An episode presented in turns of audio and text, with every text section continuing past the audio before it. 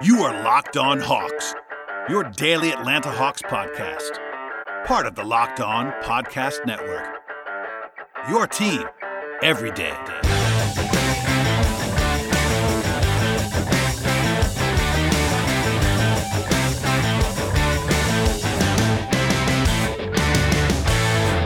Hello, friends. Welcome to episode 896 of the Locked On Hawks podcast. I am your host, Brad Rowland, coming to you on a Monday evening into Tuesday morning, and the Atlanta Hawks got their third consecutive victory, a three game winning streak to open the season after last season. The Hawks did not win three games in a row at any point. So it's been a while since the Hawks had a winning streak up like this, and uh, a lot of fun to be had. With that said, this is kind of a game that I would say had some mixed takeaways, which we'll dive into. Offensively, very good. Defensively, not so much. But alas, a victory that we'll, that we'll dive into on the podcast. If you're a new listener, welcome aboard. Please subscribe to the podcast, and we will dive in as we always do to the game. Now, before we get to the game itself, there's some pregame stuff to get into. First, the Hawks, uh, I, I, guess it was actually a Fox Sports announcement, the Hawks actually sent out as well. But Vince Carter is going to be doing five games in the booth for Fox Sports Southeast alongside Bob Rathbun and Dominique Wilkins, uh, including Wednesday's game and MLK Day, etc. So shouts to Vince, a return to the Hawks family in some form or fashion. As for the on-court product, the Hawks had a the return of Clint Capela in this game. His debut with the Hawks happened after he was listed, listed as probable originally. Ended up playing in this game. Gallinari though was questionable and he, he did not play and he was actually scratched late. He was a game time decision and then apparently could not go for the Hawks. So we'll come back to that at a, at a later date. But Capela did speak to the media before the game, said he feels quote much better and ready to go. And again, it was the first time he's played in a game in the regular season anyway, since January 29th with the Rockets. So it's been a long time, almost a year for Clint. He did say before the game that he felt a little bit sore the last couple of days and a few days in a row, but there was no like event that happened to trigger his Achilles soreness. So obviously him playing today is a good sign. He wasn't fantastic, but him being on the court is, is a sort of big thing for the Hawks moving forward. Also, after the game, the Hawks announced that Okongwu and Snell have both been cleared to progress to live contact workouts. That was the full update from the Hawks there, but they were due for reevaluation. Uh, obviously, we talked about Kris Dunn uh, yesterday on the multiple podcasts that I posted with Tower Jones and also a, a news update. But um, the other two guys who are still out are Okongwu and Snell, and uh, a good step forward for both of those guys. I'm not sure when they're going to be able to play, but obviously we will, uh, you know, monitor that. And I would re- recommend also the Sunday afternoon podcast that I posted had some inter- interesting audio from Lloyd Pierce on Okongwu, so that's in there. Check it out. And no, no, no more detail beyond that. So a timeline up in the air, but we'll see when those guys can actually be returning to action.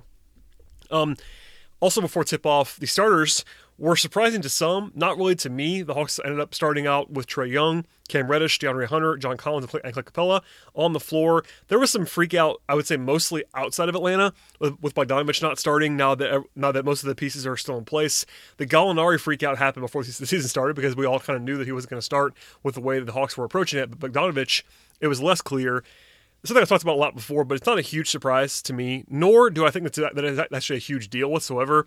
And I think starting lineups are always overrated, something I say all the time on the podcast. They do matter on some level because a lot of times starters play more minutes. I get that, but they're overrated in terms of just like deciphering what's going to happen with the team. This is a good example tonight where Bogdanovich ends up playing 30 minutes. That's plenty of minutes. Uh, he may not average that many minutes off the bench, but if he's going to come off the bench all the time, that's still plenty of minutes. He played more than um, at least one star. Actually, yeah, he played more than two starters, three stars in this game. So that's a good good example of the uh, corollary here. But I will say that the Hawks giving him some secondary creation minutes off the bench makes sense. And also, almost more importantly, defensively, I think the Hawks going with Reddish and Hunter on the wings makes sense to me. Do they have to do that all the time? No, but when you have Trae Young and you have John Collins, um, who's actually been better defensively, but still, when you have Trae Young, especially, I think point of attack defense is a question mark, and that that that backcourt pairing of Young and Bogdanovich is not exactly fantastic in that way. I think Bogdanovich is underrated defensively in some ways, but a lot of that's because he's big and physical, not that he's quick. And it's kind of a similar situation to where the Hawks had with Young and Huerter last year, and that those guys can play together for sure. But if they're facing you know full time starters all the time when they're out there at the start of games, if the other team other team has a has a perimeter player that can really torch you, you need to have some options to guard that guy. So. I'm not advocating for it. I'm just totally fine with him coming off the bench if that's if that's the best alignment for the Hawks. It does make sense if you think about it. And I think just it's a lot. It's just very overblown. as you saw in this game, he'll play plenty. That's not really a concern for me. So it's a little weird, yes, to pay a guy four years, $72 million with a player option, et cetera, and have him not start in full. I totally get that perception issue, but you know, practically speaking, he still plays a lot, and honestly, he does kind of make more sense in the role that he's in if you factor in all the other pieces involved. I still think that right now today Bogdanovich is better than Reddish and Hunter. He's more he's more accomplished, etc. But they're just different players, and he does a lot of things that the Hawks are definitely going to need. I would certainly argue to maybe stagger him and Trae a little bit and have uh, have Bogdanovich on the court a lot when Trae is not. Um, that's even more the case when Rondo's not playing, where he actually did he actually did play today. We'll, we'll talk about him later on. He was great in this game, but um, you know, staggering we got into all this in the, in the past, but I, I, my overarching message would be not to freak out. I, I, think Hawks fans don't really mind too much because Hawks fans are really invested in Reddish and Hunter, which makes a lot of sense. But nationally, I, heard a lot of reaction people that are smart. They were like, "Whoa, Bogdanovich isn't starting." I'm like, "Well, I mean, yes, he's not, but would it surprise me if he started in the near future?" No, he started on Saturday. Obviously, there was an injury there, but this Hawks team, and as most teams are going to throughout the season, are going to have some injuries. Uh, Capela has been hurt. Gallinari is hurt right now. Uh, Kris Dunn is out right now. Like it's going to happen. The depth is good to have, and we'll see what they do moving forward. But um, I'm not sure. You can assume this is the lineup moving forward, but it was tonight, and we'll see what happens beyond today. Last thing before we get to the actual tick by tick of the game and how it actually transpired, the Hawks were 10 point favorites in this game. Yes, 10 point favorites in this game against Detroit. Now, it is important to note that Detroit did not have two of their better players in Blake Griffin and Derrick Rose. Um, so Detroit is already bad. They were already on the road and without two guys. But this is the first time that the Hawks have been a double digit favorite since March of 2017. I said that on, on the podcast yesterday, but just uh, worth reemphasizing. That's a long time. That's three plus almost four years without being a favorite of this of this size and by the way, the Hawks didn't cover, which is kind of crazy because they were up by 20 something in the fourth quarter. But we'll come back to that in a moment. All right, before we dive in to the blow by blow of the game today, a word from our sponsors on the podcast, and the first of which is betonline.ag. The regular season is coming to a close in the NFL, and the playoff picture will be decided in the near future. With that in mind, there's only one place that has you covered, and one place that we trust. That place is betonline.ag. You can sign up right now today for a free account at betonline.ag and use the promo code locked on for 50% welcome bonus with the site. On top of the NBA getting geared up, as the season continues with great matchups on a nightly basis, there's a jam packed slate of college football action in the coming days with bowl games and the playoff getting underway this weekend with a doubleheader on Friday. From there, week 17 of the NFL season is coming this week. There are some fun matchups to handicap on that slate, including Dolphins Bills, Cardinals Rams, and Steelers Browns. And if none of that gets you going, there's a full menu of offerings for BetOnline on any sport you can think of, and BetOnline also offers a huge menu of player props as well as live wagering, futures, and exotics. Do not sit on the sidelines anymore. Instead, get on the action. Do not forget to use the promo code Locked On. You receive that 50% welcome bonus with your first deposit. One more time, that is promo code Locked On for 50% on a welcome bonus. BetOnline, your online sportsbook experts. All right, so we'll dive in here now, and I would say broadly speaking the Hawks played well in the first quarter, but the first three possessions, it was kind of funny. It was a tale of uh, little runs by the Hawks. Um, but they actually were pretty ugly in the first three possessions of the game. They took three bad jump shots in a row. They were down 5 nothing. It was like some uh oh moments. And then they went crazy. So they scored seven times in a row on the next seven trips. That included Trae Young going crazy himself, a dunk from Clint Capela. That was his first, his first bucket as, sort of a, reward for running the floor hard. Trae found him on a good cut for a dunk. And then the seventh possession uh, in a row of scoring did feature an offensive rebound, but it still counted, so they were on, a hot streak there. Um, lineup wise, the Hawks went to Bogdanovich as the first sub off the bench for John Collins. I generally agree with that um, sort of, I would say, operating, just because I think it's good to stagger Capela and Collins as much as you possibly can. You don't have to do it all the time, but I think it's uh, within reason those guys play better separately, probably, and especially this early on. They, they were not fantastic t- together on the court today. Um, they also brought in Fernando for Capela as a backup center in this game. Nathan Knight did not play. I know Hawks fans were upset by that, but uh, I tried to tell you yesterday not to overreact too much. It was a great, it a great game for Nathan Knight, but I think he's not going to be in rotation permanently unless there are issues elsewhere. They did play actually nine guys in the first eight minutes of this game because they brought in Solomon Hill and Kevin Huerter in the near future after that.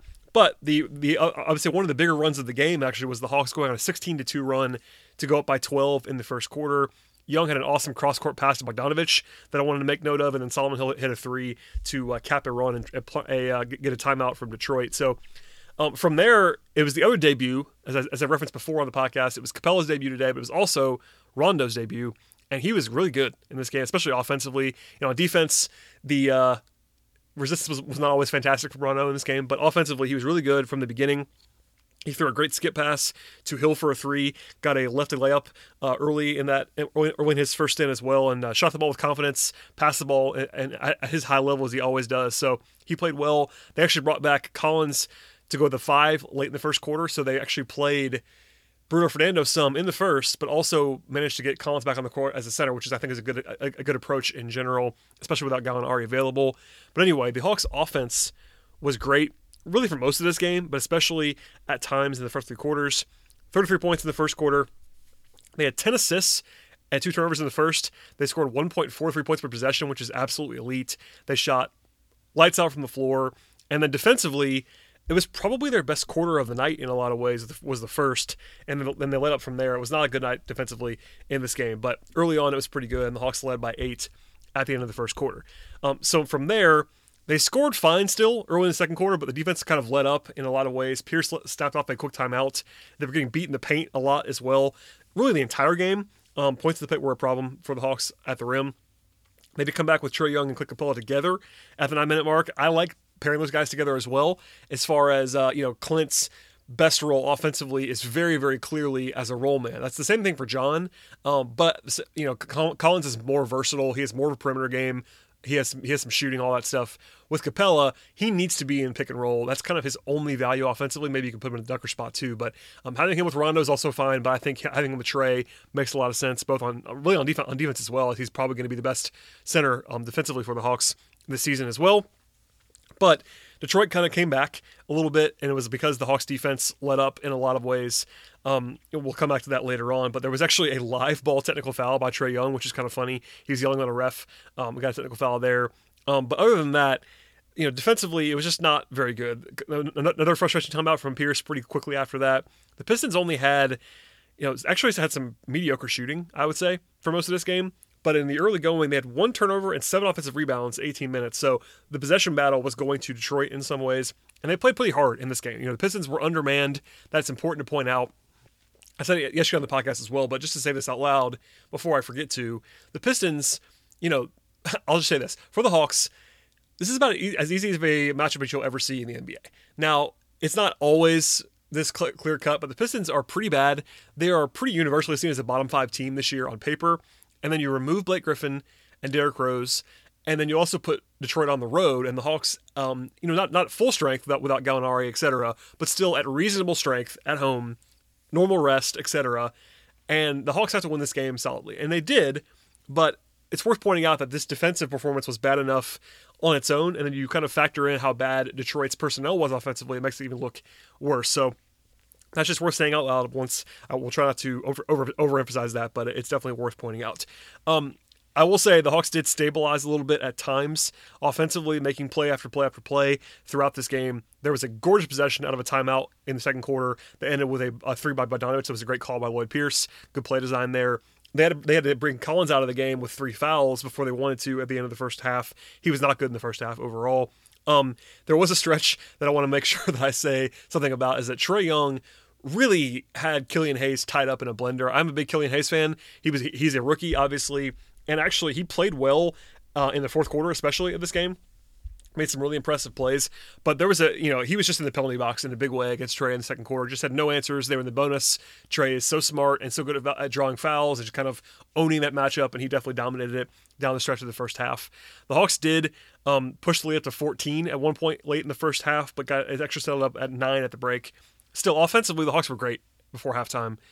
55% from the floor, 50% from three, 16 assists had a 132 offensive rating. That's just fantastic. The defense was a little bit better at times in the second quarter, but still allowed a 1.14 um, points per, per, possession mark by the Pistons, and it got, actually got worse. And really, I will say overall, the first half especially, and then it got even worse in the fourth quarter. It was kind of the national caricature of the Hawks. And what I mean by that is, you know, if you read some of the national stuff that's more broad, it's like, oh, this Hawks team has some dangerous offense, but man, that defense is terrible. And it's kind of that, that's kind of the general take. Um, And, you know, there's some truth to that, obviously. The Hawks are offensively a better team on paper and a more gifted team offensively than defensively. But the nuance part of this is that the Hawks are better defensively than I think people realize they are, at least personnel wise. But still, um, in this game, it really was like the Hawks were awesome offensively and terrible defensively. And, you know, it's not always that clear cut, but it really kind of was in this game. And that was, that was definitely the case in the first half as well. Um, after halftime, you know, things were better at times um, for the Hawks defensively, and then the fourth quarter was not great. But we'll get into that momentarily. There was a nice stretch from Clint Capela that I wanted to point out early in the third quarter. Capela had, had this nice fake uh, dribble handoff move that he f- scored on on a dunk, a pretty aggressive play by him. He put a ton of pressure on the rim early in the third quarter, got fouled as well, had another dunk, so two dunks in that stretch. The Hawks um, st- still couldn't get stops consistently. I will say Collins had a bad live ball turnover that was uh, that got him pulled, and that was probably the right decision. He was bad, at least for the first two and a half, three quarters of this game, and the league got down to four at one point in the third. There was a nice um, little run where Bogdanovich had hit back-to-back wide open threes that were created by Trae Young, and defensively the Pistons just could not stop the Hawks. That was very evident in this game. The margin though hovered in the seven, you know, six seven range for a long time, got down to four a few times, and then there was the bench lineup though that went crazy for the Hawks at the end of the third quarter into the fourth. So they brought in Rondo, they brought in uh, it was Huerter, Bogdanovich. Hill and Fernando for a lot of this time. They finished the quarter at nine to two in the final minute, capped by a deep three by Rondo, by the way, almost like a buzzer beater three to go up by 13 at the end of the third. It felt like it was over at that point in time. The Hawks were 18 to 34 from three in the first three quarters on some wide open looks. Then it kept coming early in the fourth. There was a three by Solomon Hill on the first possession of the, of the fourth quarter to go up by 16 points, and that was the best stand of the night for John Collins. Actually, I thought he played very well early in the fourth, and really the entire fourth. He was much much better after struggling kind of mightily in the first three quarters by his standards. But again, they were up seven when Rondo came in in the third quarter. They were up 18 when he exited the game, and actually they led by as many as 24 early in the fourth quarter. Then they brought in the starters with you know Young, Hunter, Capela, etc. With about seven minutes to go. Then Detroit kind of caught fire, and the Hawks kind of ran out of gas a little bit. And it was a flurry of activity from the Pistons.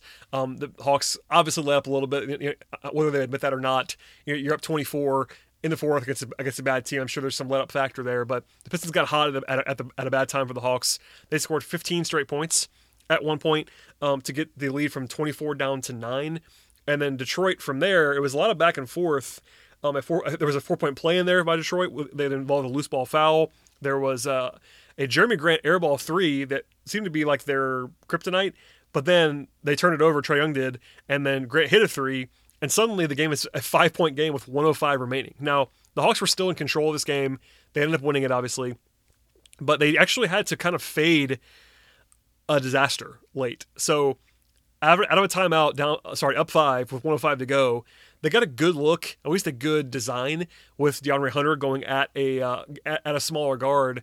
He wanted a foul, and so did Lloyd Pierce. He was incensed by the lack of a call there, but he didn't get it. He missed there, so the Hawks now um, don't don't have the ball, only up five. So they dodged some danger there because they got to stop on the other end of the floor. And then a couple of defensive plays by Collins that were huge late in this game, as well as Reddish. Those two guys really helped the defense stabilize at the very, very end of the game. And then once they had some free throws, uh, got a couple stops, and that was the end of that. So was it really in doubt? Not really. At the same time, getting that lead down to five, and it could have been three or two. Um, after lead by 24 in the fourth quarter against a bad team is not ideal, but they got the win. And I said this on Twitter, but it's a good teaching night for Lloyd Pierce that's kind of a great scenario for if you're the Hawks is that you get a win, a game that you had to win, a game that you needed to win, obviously, but you also get a uh, at least a full quarter meltdown on some level in the fourth, and also a full game of defensive breakdowns that the team can pick apart between Nick McMillan and Pierce and Melvin Hunt, etc. Those guys will have a field day with the film on this one defensively. So uh, we will definitely get into some more broad takeaways in a moment, but uh, overall, I will say offense good, defense bad, and then we'll dive into that more momentarily. But first, a word from our sponsors on the pod, and uh, we always love the good folks at Built Bar. I've been telling you for a long time that Built Bar is the best tasting protein bar ever, and that is still very much the case. But also, the new and improved Built Bar is even more delicious. The original flavors are fantastic and they continue to be so. But now there are 18 amazing flavors to choose from, including new selections like caramel brownie, lemon almond cheesecake, and, and of course, my personal favorite, in cookies and cream. Each bar is covered in 100% chocolate, and they're all soft and easy to chew, which is also very important to point out. And from there, I should remind you that Built Bar is also fantastic for those of us trying to be health conscious. You can maintain or even lose weight while still enjoying something that's absolutely delicious. Bars are low calorie, high protein, low sugar, and high fiber. And Built Bar is even great if you're on the keto diet with all the nutrients you need. And again, a taste that puts other competitors in the space to absolute shame. In order to check it all out, BuiltBar.com is the place to go. Yes, it's BuiltBar.com right now and use the promo code LOCKED ON when you get there. When you visit BuiltBar.com and use that promo code, you'll get 20% off your next order with Built Bar. One more time, that is BuiltBar.com, promo code LOCKED ON for 20% off your next order. Check it all out at BuiltBar.com and try Built Bar today. All right, so we'll finish up the podcast with some takeaways and some individual breakdowns, as we often do on the pod. I will start defensively to get the bad part out of the way first. The Hawks were bad defensively in this game. Full stop, bad. There were some moments where it was kind of encouraging. I think Lloyd Pierce kind of downplayed it a little bit, but he talked about them over over helping, some over aggressiveness, some gambling, etc. I would back that up to be sure. And also just fundamentally they were bad at protecting the rim. Uh, defensive rebounding was was a problem in this game as well. A lot of weaknesses overall against a team that again was kind of overmatched in the Pistons. So Detroit had 52 points in the paint. That's a bad number. The Hawks were bad at that last year and seemed to be a little bit better at it the last couple of games, but that was pretty bad in this spot. Getting uh, Detroit getting into the paint, kind of that will without the benefit of like fantastically quick guards is a problem. Like Josh Jackson went crazy on some jump shots, but you know guys like Killian Hayes getting in the lane, uh, Saddiq Bey getting some good shots off um, kind of miss, miss assignments along the way. They, they got outworked a little bit by Isaiah Stewart at times. Uh, sorry, um, Delon Wright was good in this game for Detroit. But all that to say, the Hawks allowed the Pistons to score 1.22 points per possession in this game. That is bad against anyone. Like that's a number that would be elite for any offense. And then again, when you're facing this Pistons team that has some NBA players on it still, you know, you still have Jerami Grant, Jackson's a talented guy. You know, Plumlee is a solid player, etc. But this rotation that Detroit had should not be scoring this against anyone. So that's that. That's kind of telling. The Pistons did shoot reasonably well at times, but man, it was kind of a mess. Also, the Hawks allowed the Pistons to have 17 offensive rebounds, which is about 31% of their overall output. There, that's that's bad as well. And then only eight turnovers for the Pistons. So you lose the possession battle, and that's how you give up that many points without having the Pistons go crazy shooting. Because at the end of the game, Detroit shot 43 98 from the floor and 13 to 41 from three. Those are pretty pedestrian numbers. They're not incredible, they're not terrible, but they're kind of right in the middle of the road. So how do you give up that, that many points per possession? It's because you don't defensive rebound or cause turnovers, and the points in the paint will also kill you. So overall, defensively, it was a mess. I mean, I don't want to go crazy on it. It's one game. The Hawks won this game, and that's worth pointing out. This is a game that the Hawks might have lost in previous seasons because they uh, just could not get a stop. And when it mattered, it was better. In the fourth quarter, the Hawks did play better defensively. They got some stops in the last couple minutes that they actually needed to get. But man, the overall product defensively was not good in this game. I don't want to tell you otherwise. So, on the more positive side, the offense was quite good. Now, again, the same caveat applies. Detroit was not a great defensive team by any means in this game, but it is a good reminder that the Hawks are really gifted offensively. So they got 42 three point attempts. It took it took 32 free throws. They have 30 assists in this game. That's a lot of assists. And with 13 turnovers, that's a good number for Atlanta. So a lot of positive. They shot the ball great. Um, 49% from the floor and 48% from three, 20 of 42. And they got to the line, 28 of 32 as well. So obviously that's really good offensively. 1.31 points per possession. That's uber elite against anyone. Again, Detroit may be comparable for some, uh, maybe accountable for some of that stuff, but the Hawks had to make, make shots. They made them. They created them. Trae Young was great in this game as he's been the entire season so far. So lots of positives. The Hawks had seven guys in double figures, and an eighth, Kevin Huerter, had nine points. So they were really balanced and really good offensively in this game. We'll go over the individual play now um, and sort of dive in, but I wanted to get, talk about the broad takeaways. Oh, all, last thing on the shooting. The Hawks had a 67% true shooting in this game. That is ridiculously good for any sample. So, yeah, really good offensive performance. Defensively, not so good. Um, individually, we'll talk about the 10 guys that played. It was a shorter rotation in this game. No Brandon Goodwin, no Nathan Knight, and then Gallinari did not play, and uh, Skylar May is still DNP in this spot. But a 10 man group Fernando played the least at 11 minutes, but I actually thought Bruno played well in this game. He's plus 18. That's probably a little bit misleading, but I think defensively he was pretty actively good. And then he was 2 2 from the floor, made his only free throw, had five rebounds, five points, had a block shot. I thought Bruno played some of his best basketball in this game. He didn't make a you know ridiculous like eye popping impact, but I think rim protection was probably best when he was on the court. Maybe uh, in this game, that's like a kind of a low bar to clear. But I thought he played well, and the results followed him as a result of that. Um, elsewhere on the bench, Rondo only played 15 minutes in this game, but he made some highlight plays 12 points, 8 assists in 15 minutes. That's crazy. The shooting, you know, waxes and wanes. We talked about Rondo plenty in the last few months. And I think offensively, he always has these games where he can just be a maestro. And his passing, you know, for all of the knocks potentially on Rondo, his passing is not one of them. His passing is elite. It still is. You can talk about you know top ten, top twenty passers in the league, whatever you want to say. Rondo's up there. Uh, he's not probably as good as Trae right now, but like he's up there on the list. He's always been a great passer. That was on full display in this game. He made his jump shots, two or three from from three. Got to the got to the lane a couple times as well. Again, 12 points, 8 assists. You can't ask for anything more than that from Rondo. Defensively, it was kind of a mess, but look, he hasn't played in a while. That was totally fine. And uh, it, it, it, does, it does sort of go to show, as we've discussed on this podcast numerous times, having someone who can play with the ball in their hands behind Trae Young is valuable, and the Hawks haven't had that in quite some time. So that's what since Jeremy Lin left, you know, a year and a half, two years ago. Um, elsewhere on the bench, Kevin Huerter wasn't as good in this game efficiency wise as he's been recently, but still had a couple of nice pop plays nine points, three rebounds, two assists, and a steal. Defensively, not his best night, but and I didn't have his jump shot, but he made a couple of nice passes, a couple good reads. I thought he was generally fine um, offensively at, at, at, the same time. Bogdanovich made shots in this game, which was nice. I wasn't worried, as I said on the last podcast after the game, that you know it's definitely too early to panic about a guy who has a track record, record of being a good shooter. But in this game, he was five of seven from three. That's what you can ask for from Bogdanovich. 17 points, five assists, five rebounds. He was quite good offensively. Defensively, not great necessarily, but nobody was for the most part in this game. But a nice um, plus nine output from him in 30 minutes off the bench. Solomon Hill was the last guy I'll talk about on the bench here. 20 minutes, four, four of eight from three, and those were his only shot attempts in the game. 12 points, two rebounds, a steal, and a block, plus 14.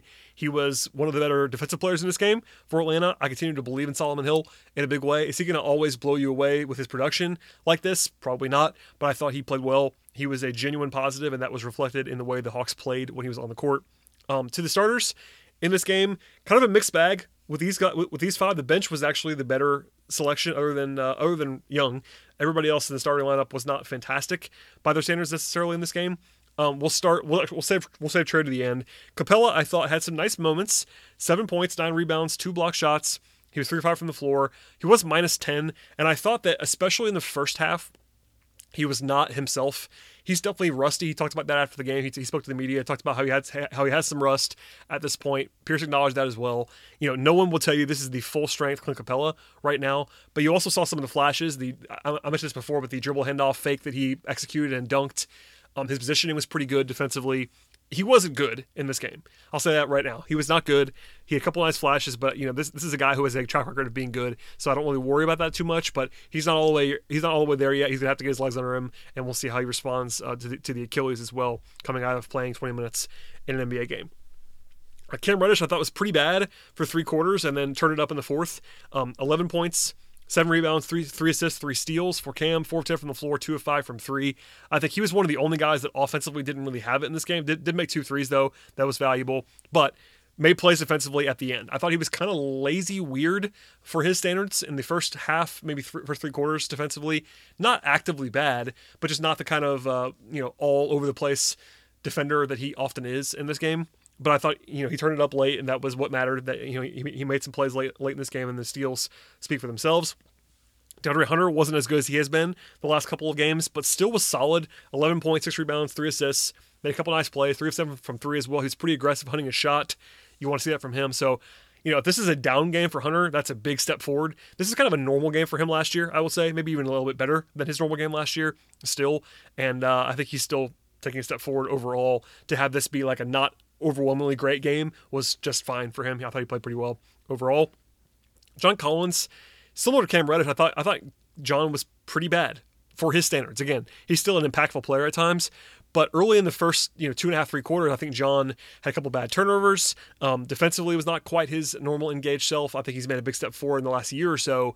Not really in this game until the fourth quarter. In the fourth quarter, he turned it on. He's making plays offensively, getting loose balls, um, scored um, efficiently around the rim, got to the line a couple times, uh, rebounding. He was, you know, the active backline rim, rim protector. A couple, a couple of nice rim protection plays in the last few minutes as well. So it's kind of a tale of two games. I tweeted about this during the game. I thought he was really struggling. He had that bad lab ball turnover, etc. But um, when the game mattered, he ra- he ratcheted it up. You know, he always plays hard. That was a good indication from John. And I thought, you know, overall, when you take into account the fourth quarter, it wasn't so bad. I think he will. He I think he will play better, and he has played better. But um, he did make some, he did make some impactful plays late in this game. And then finally, Trae Young, who continues to be just ridiculous, honestly, this year offensively. 29 points in 33 minutes, six assists, three turnovers. He was 15 and 15 from the line. That's just crazy. Uh, he comfortably leads the NBA right now in free throws, and it's earned. You know, some of it's just his craft, but it's so efficient that his true shooting percentage is like somewhere in the 70s for the season right now. That isn't sustainable, but man, he's been so efficient and so good offensively.